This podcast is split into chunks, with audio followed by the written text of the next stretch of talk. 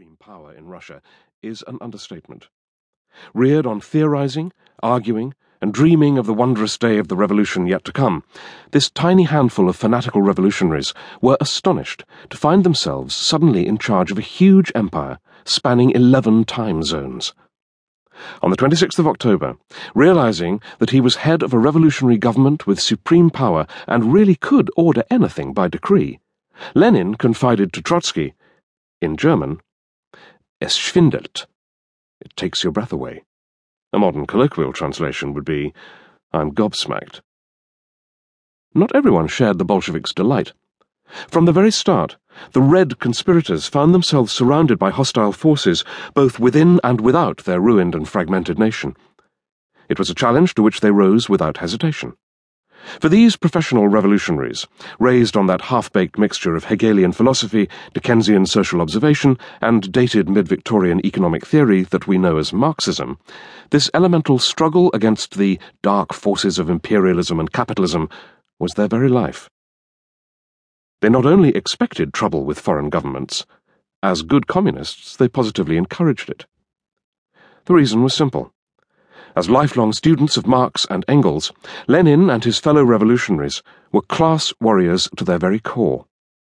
They therefore knew that foreign governments would automatically oppose their new regime because every foreign government was dominated by the ruling class, the bourgeoisie. Revolutionary Marxists everywhere understood that they were engaged in a war between the classes, from whatever country. The bourgeoisie was their class enemy at home and abroad. Marx had said so. The result was that on the day that they seized power, Lenin and his Bolsheviks automatically declared a de facto ideological war on the imperialist and capitalist bourgeois scum, in Lenin's own words, who ran every foreign government. To them, this class conflict was preordained and inevitable, making any deed against the bourgeoisie permissible in the sacred name of the revolution. Spreading the revolution to the oppressed peasants and workers of all lands justified any action on their part, however immoral. Anyway, Lenin and his fellow Bolsheviks argued, morality and normal diplomatic relations with foreign governments dominated by their hated class enemies was a bourgeois concept. The party played by different rules. For example, the Bolsheviks dealt with an attempted British banking coup to buy up all the Russian banks and their assets in the confusion of the revolution by the simple expedient of nationalizing the banks and all their assets without compensation. The British were stunned at this simple act of robbery, or expropriation for the good of the Russian people, as the Bolsheviks called it, but there was very little they could do about it. The British fought back as only they knew how. The British Secret Intelligence Service, MI6, supported and mounted an undercover sabotage network among the Bolsheviks, especially the Navy, from early 1918 onwards. Russians were well bribed with British gold to report on their party overlords' plans, to flood coal mines and scuttle ships to prevent them leaving port.